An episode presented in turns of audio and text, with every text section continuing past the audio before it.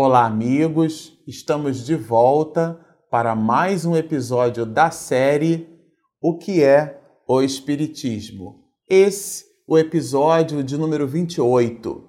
Se você se recorda, no episódio passado, nós trabalhávamos um instante em que Kardec produzia no diálogo né, reflexões com aquele a quem ele chamara de visitante e as reflexões eram justamente é, um instante em que esse visitante dissera da publicação de um livro. Ele publicaria um livro fazendo oposição ao Espiritismo. E Kardec então mostra que a publicação daquele livro seria uma ideia particular daquela pessoa, porque o visitante diz assim para ele: Mas você então é, você então não pensa, né? É, é, a opinião pública para você nada vale, dizia o homem. E Kardec discorre com uma linha de raciocínio muito profunda, muito coerente, mostrando que de verdade aquilo que o homem chamava de opinião pública, de senso comum, de consenso universalista, na verdade nada mais era que a opinião isolada de um homem é, colocada num livro.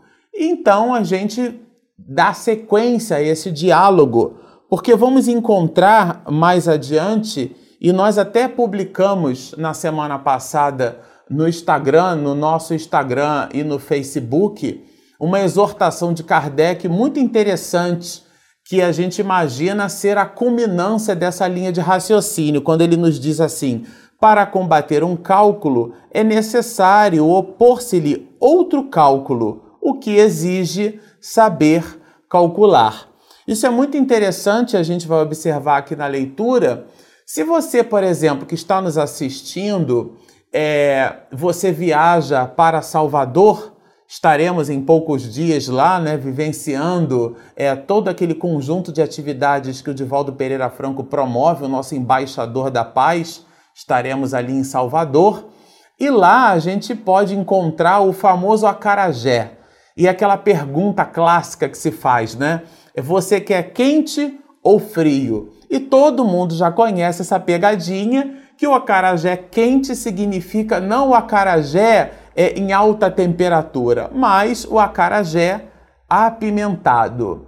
Bom, eu sou filho de nordestino e adoro pimenta, mas tem gente que não gosta de pimenta. O que, que eu quero dizer com isso? Comer alguma coisa com ou sem pimenta, dizer que gosta de bolo de chocolate em detrimento do de nozes, ou seja, as nossas preferências, elas estão na razão direta das nossas percepções, dos nossos pendores e dos nossos gostos. Mas quando a gente fala de ciência, para que a gente faça juízo de valor por sobre alguma coisa, não basta simplesmente que a gente diga que concorda ou que não concorda, como um cardápio de opções, eu gosto ou eu não gosto.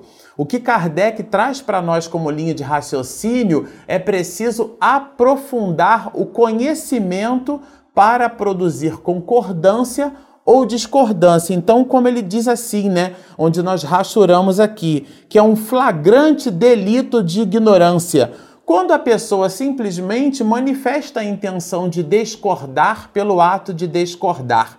É alguém que se vê num diálogo como se estivesse ali numa sinuca de bico. Comentávamos isso no episódio passado. A pessoa não é capaz de aportar um raciocínio lógico, coerente. Então ela, ela adota o, o grotesco, ela adota palavras de baixo calão, ela faz apologia à cor da pele, ou a preferência, a orientação sexual de alguém, ou o local onde ela vive, o estado ou mesmo o país, e faz gracejos com essas questões porque é incapaz de sustentar uma linha de raciocínio. E Kardec até cita isso de níveis mínimos de urbanidade no diálogo. E ele mesmo disse para esse visitante se colocaria distante dessas questões. Mas por uma coisa ou por outra, é importante se observar que ele, o codificador, chama isso de flagrante delito de ignorância, porque aqueles que têm estudado a matéria verão logo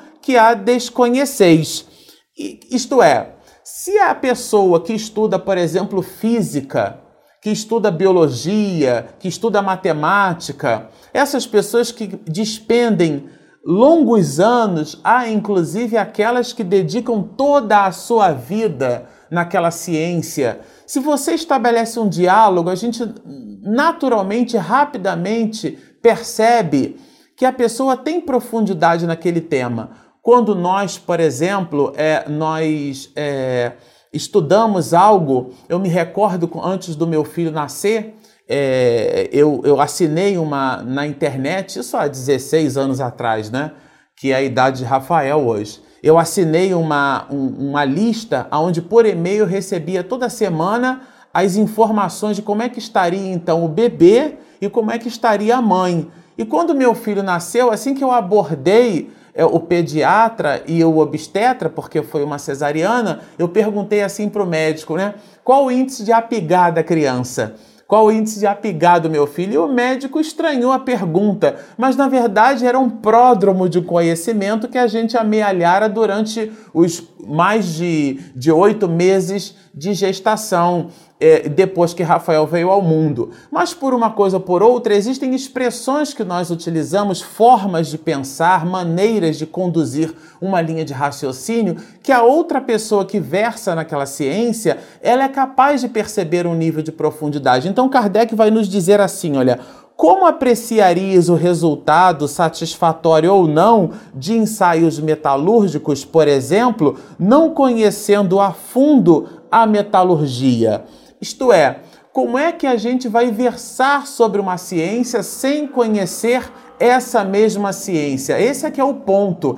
Esse é que é o objeto de reflexão e de interrogação que a gente deve se fazer. Isso é tão augusto e tão profundo que o próprio codificador vai dizer assim: é somente por extensão que a palavra criticar tornou-se sinônima de censura. Porque vamos entender que a crítica é a arte de apreciar méritos e deméritos e conjunção aditiva. Então, se a gente, por exemplo, assiste uma peça de teatro e a gente só senta o sarrafo na peça de teatro, ah, eu não gostei, o ator falou muito baixo, não consegui ouvir direito, ou então estava tudo muito em penumbra, não tinha muita variação de cores, o texto era muito monótono, né? É, quando a, a gente, isso é, no processo de criticar, é como uma balança de feira que a gente coloca o produto de um lado e coloca o peso do outro para estabelecer o equilíbrio. Então, a crítica é a arte de apreciar méritos e deméritos. E aqui o codificador vai nos dizer, né, que ela virou sinônimo de censura. Em sua acepção própria e segundo a etimologia, gente, isso aqui é muito interessante a gente entender, porque isso é, separa e tira um peso das nossas costas quando nós nos, nos colocamos diante de um diálogo, às vezes muito duro, com alguém que se coloca é, verdadeiramente contra o Espiritismo, né?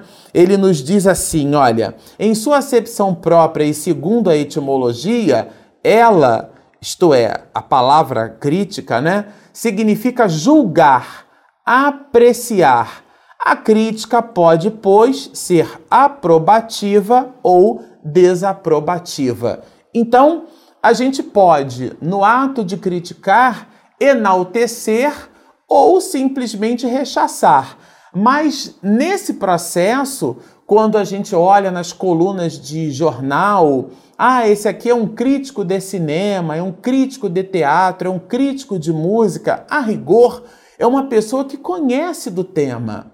Um crítico de cinema é alguém que estuda, que observa, que faz comparações, que conhece o elenco, conhece a direção, o diretor daquela obra, conhece a produção, como ela foi feita, o orçamento cinematográfico, se, se despendeu pouco ou muito dinheiro, e em cima daqueles elementos ele então faz uma análise. O convite que Kardec nos faz aqui na resposta que ele dá para esse visitante, quando o visitante no contraponto diz assim para ele: Ué, mas a opinião pública para você nada vale, em se referindo ao livro desse mesmo visitante. Porque aqui Kardec não dá nome, né? Ele é, é, é ele está preocupado com, com o milagre, o santo ele está deixando de lado. Então ele chamou de visitante.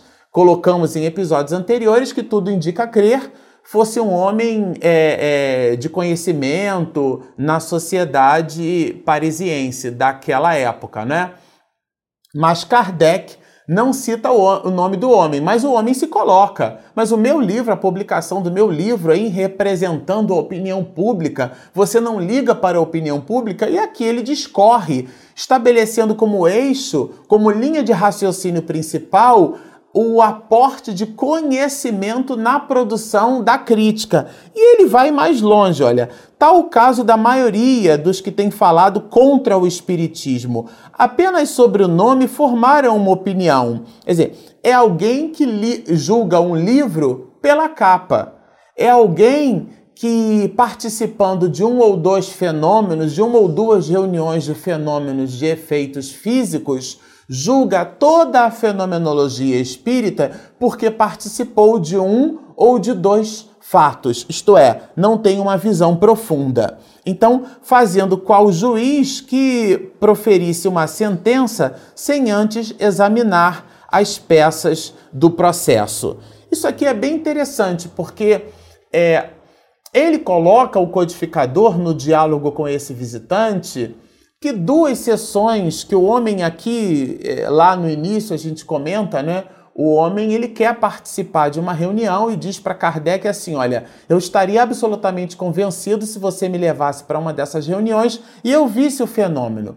E comentamos isso em episódios anteriores. O próprio codificador nos diz que é o estudo que dá alicerce para a percepção da fenomenologia e não o contrário, e não a percepção do fenômeno para buscar então o estudo, porque a pessoa não tem, ela não consegue o desenvolvimento das suas habilidades conceituais. Não tendo conceito, ela não tem o que desenvolver. E aqui então ele, o codificador, fala justamente sobre isso sobre a necessidade de ter o conhecimento para então julgar alguma coisa.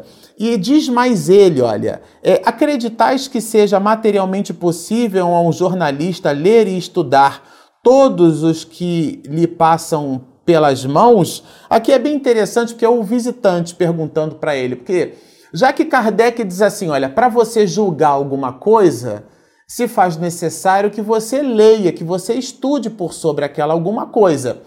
E na publicação dessa obra, é, é importante que se diga que Kardec já tinha publicado o livro dos Espíritos, Kardec já tinha publicado o livro dos Médiuns, Kardec já tinha publicado algumas edições da Revista Espírita, então tinha material pra caramba. Aí é que o homem pergunta assim: então peraí, para eu é, falar sobre o Espiritismo, então se faz necessário que eu leia todas as obras? E o homem vai mais fundo, olha. o homem é. Porque, porque aí no final é, o visitante diz assim: seria o mesmo que exigir de um impressor que ele lesse todas as obras saídas de sua prensa. Dá uma linha de raciocínio, seria impossível. E a resposta de Kardec, gente, é brilhante. Quando eu li isso aqui, eu não li a resposta, né? Parei um pouco, fiquei refletindo, fiquei fazendo exercícios, eram três e meia da manhã, e fiquei assim pensando o que é que o codificador ia dizer para esse homem. Porque era uma linha de raciocínio. Bom, para falar sobre o Espiritismo se faz necessário ler toda a obra? Olha a resposta de Kardec. Há tão judicioso raciocínio, porque daí Kardec então enaltece o raciocínio do homem, tá, gente? Não tenho outra resposta a dar, senão que, quando nos falta o tempo para fazer conscienciosamente uma coisa, é melhor não fazê-la. É preferível produzir um só trabalho bom a fazer 10 maus. Eu já tinha ido embora, mas parece que o homem continua aqui interrogando Kardec. O que, que na verdade Kardec quer dizer? É produzir conhecimento com qualidade. Hoje, no século XXI, é muito comum nós falarmos das fake news né, das notícias falsas, ouvia numa emissora de rádio, né, a própria expressão fake news ela já é paradoxal, porque uma, um new é, é, não pode ser new quando é fake, né? se a gente fala do evangelho, do evangelium, das boas novas, o próprio evangelho é uma notícia, é uma boa nova, é uma new. Então a gente, nós utilizamos no século XXI expressões que de verdade elas existem em todas as épocas da humanidade. Galileu Galilei, antes de Galileu Galilei, nós acreditávamos e as verdades não eram fatos científicos eram simplesmente exortações ou proposições é, expedidas por pessoas que possuíam, na opinião pública, algum valor.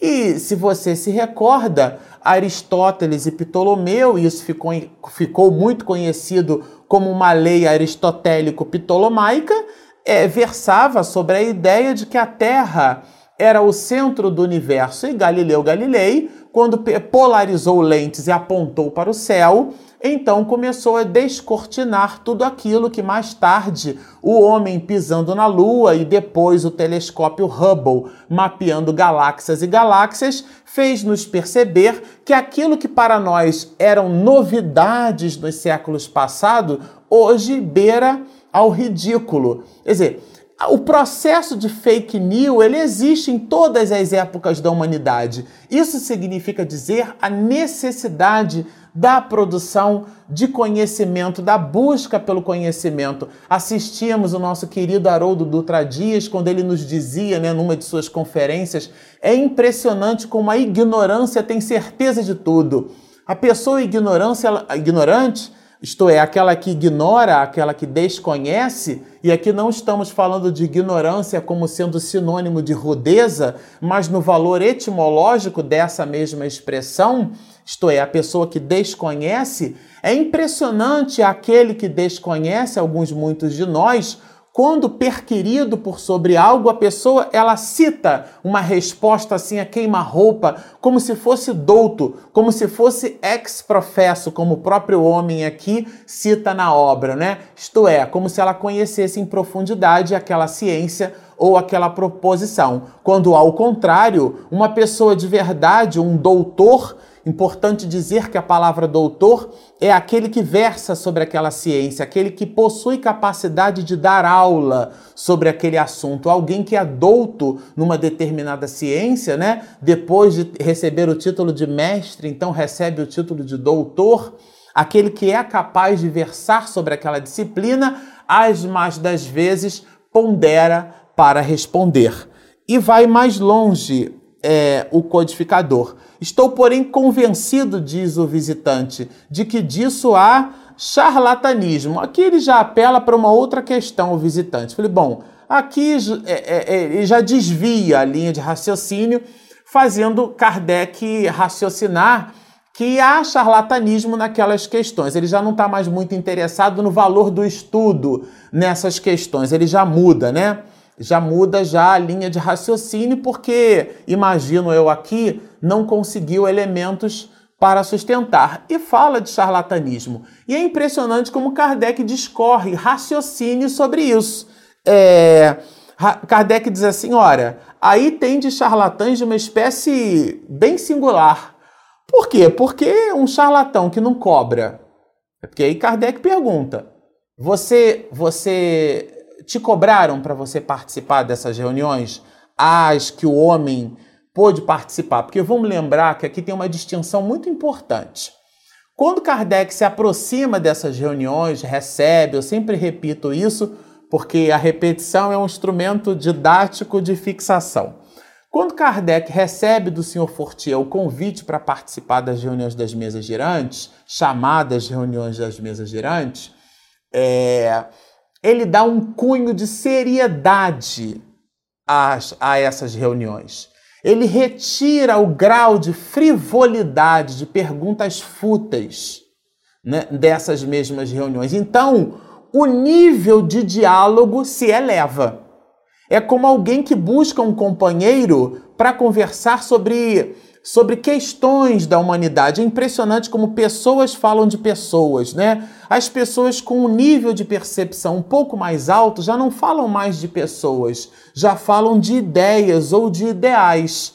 As comuns falam de coisas comuns. Então, dependendo do nosso nível de percepção, da nossa sede de conhecimento, As pessoas que nós buscamos para estabelecer diálogo são diferenciadas. Quando a nossa sede é uma nossa sede comum, o companheiro comum sacia a nossa sede, mas quando estamos no exercício da mente, buscando reflexões num diálogo mais profundo, mais ampliado, que vai saciando então as necessidades da alma, é, é natural que essas pessoas sejam outras. Por que assim estamos dizendo? Porque nas reuniões mediúnicas que Kardec participava, o diálogo com os espíritos, como não era frívolo, tinha respostas do maior alcance para a humanidade. Então, é, é, o homem, de alguma forma, fala do charlatanismo, mas ele diz assim: ó, antes de julgar isso uma fraude, uma fraude, é preciso indagar que interesse havia em enganar. Porque qual era o interesse que esses homens possuíam em enganar é, aquele visitante, já que não cobravam, né? Por vender-se vinho falsificado, eu achei isso aqui maravilhoso, gente. Por vender-se vinho falsificado, não se deve concluir que não existe vinho puro. O Espiritismo não é mais responsável pelos atos daqueles que abusam desse nome e o exploram, do que o é a ciência médica pelos atos dos charlatães, que impingem suas drogas, ou a religião pelos dos sacerdotes que iludem seu ministério. Isto é, se a fenomenologia espírita estava contaminada de charlatães, e estava, porque citamos aqui em episódios anteriores que Arthur Conan Doyle perseguiu o espiritismo, encontrou embuste, encontrou charlatães, encontrou pessoas que construíam mecanismos para fazer com que as mesas se movimentassem e produzissem então assalto e arroubo às pessoas que ali participavam. Muitas dessas pessoas pagavam para participar dessas reuniões. Então Arthur Conan Doyle conseguiu encontrar embuste, falácia, conseguiu encontrar tudo isso, mas também encontrou evidências cabais de respostas inteligentes muito distantes das percepções das pessoas que faziam parte daquela reunião. Então ele separou o, separou o joio do trigo. Aqui, bom, se você está dizendo que existe charlatão, qual é o interesse desse charlatão? Aliás, isso que se aplica às reuniões mediúnicas também as encontramos na ciência médica, também as encontramos na religião. Não seria diferente encontrar no espiritismo. E estabelece nessa frase uma linha de raciocínio magnânima. Por vender-se vinho falsificado, não se deve concluir que não existe vinho puro. Isto é, se você tem algum decesso, por exemplo, algum dia com um filho pequeno em relação a um pediatra, se você leva o seu filho para um médico e o atendimento não corre da maneira como você gostaria, não dá para, por conta disso, condenar toda a sociedade médica. É preciso então separar uma coisa da outra. Toda a falta recai sobre aqueles que, não se dando ao trabalho de estudá-lo, o julgam pelas aparências. Aqui, então, é, uma, é um raciocínio do codificador fazendo-nos perceber que três quartas partes daquelas pessoas que à época, assim como esse visitante, condenavam o espiritismo, não tinham grandes conhecimentos e informações sobre o espiritismo. Ele, então, o codificador, faz-nos perceber que, independente do espiritismo, a gente observa hoje, por exemplo, no Alcorão, essas religiões extremistas, ou melhor, pessoas extremistas que se movimentam em relação à religião, porque o Alcorão é, ele fala do combate, mas ele fala da luta interna da criatura humana. Ele não fala da guerra no sentido de assassínio, de extermínio do, do companheiro. Ele fala da mudança, da guerra do homem em relação a si mesmo. Mas a interpretação polarizada desse raciocínio acaba contaminando o restante da sociedade, fazendo-a perceber que aquela religião é uma religião equivocada, quando na verdade o que é equivocado é o religioso. Bom, ficamos por aqui. Esse episódio é uma maravilha, recomendamos a vocês a releitura, porque Kardec traz aqui nessa obra questões singulares. Se você ainda não baixou o nosso aplicativo, nós temos um aplicativo na Apple Store e na Google Play, Espiritismo e Mediunidade. Baixe o nosso app, assine o nosso canal, acompanhe os nossos estudos, sigam-nos e muita paz.